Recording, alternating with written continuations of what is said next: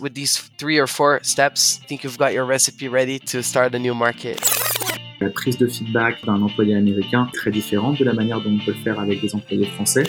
Just to the east of, the, of Germany, Poland is a true success story.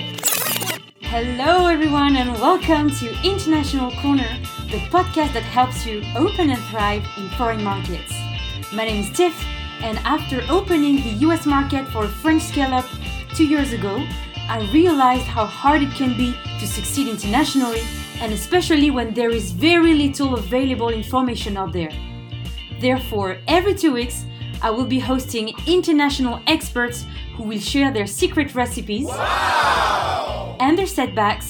Whoops, my bad. To help you successfully sell in foreign markets. So, if you're working for a French company selling internationally, or if you're simply passionate about international business and comfortable with English, then hit that subscribe button because believe me, you do not want to miss the first episode. See you soon!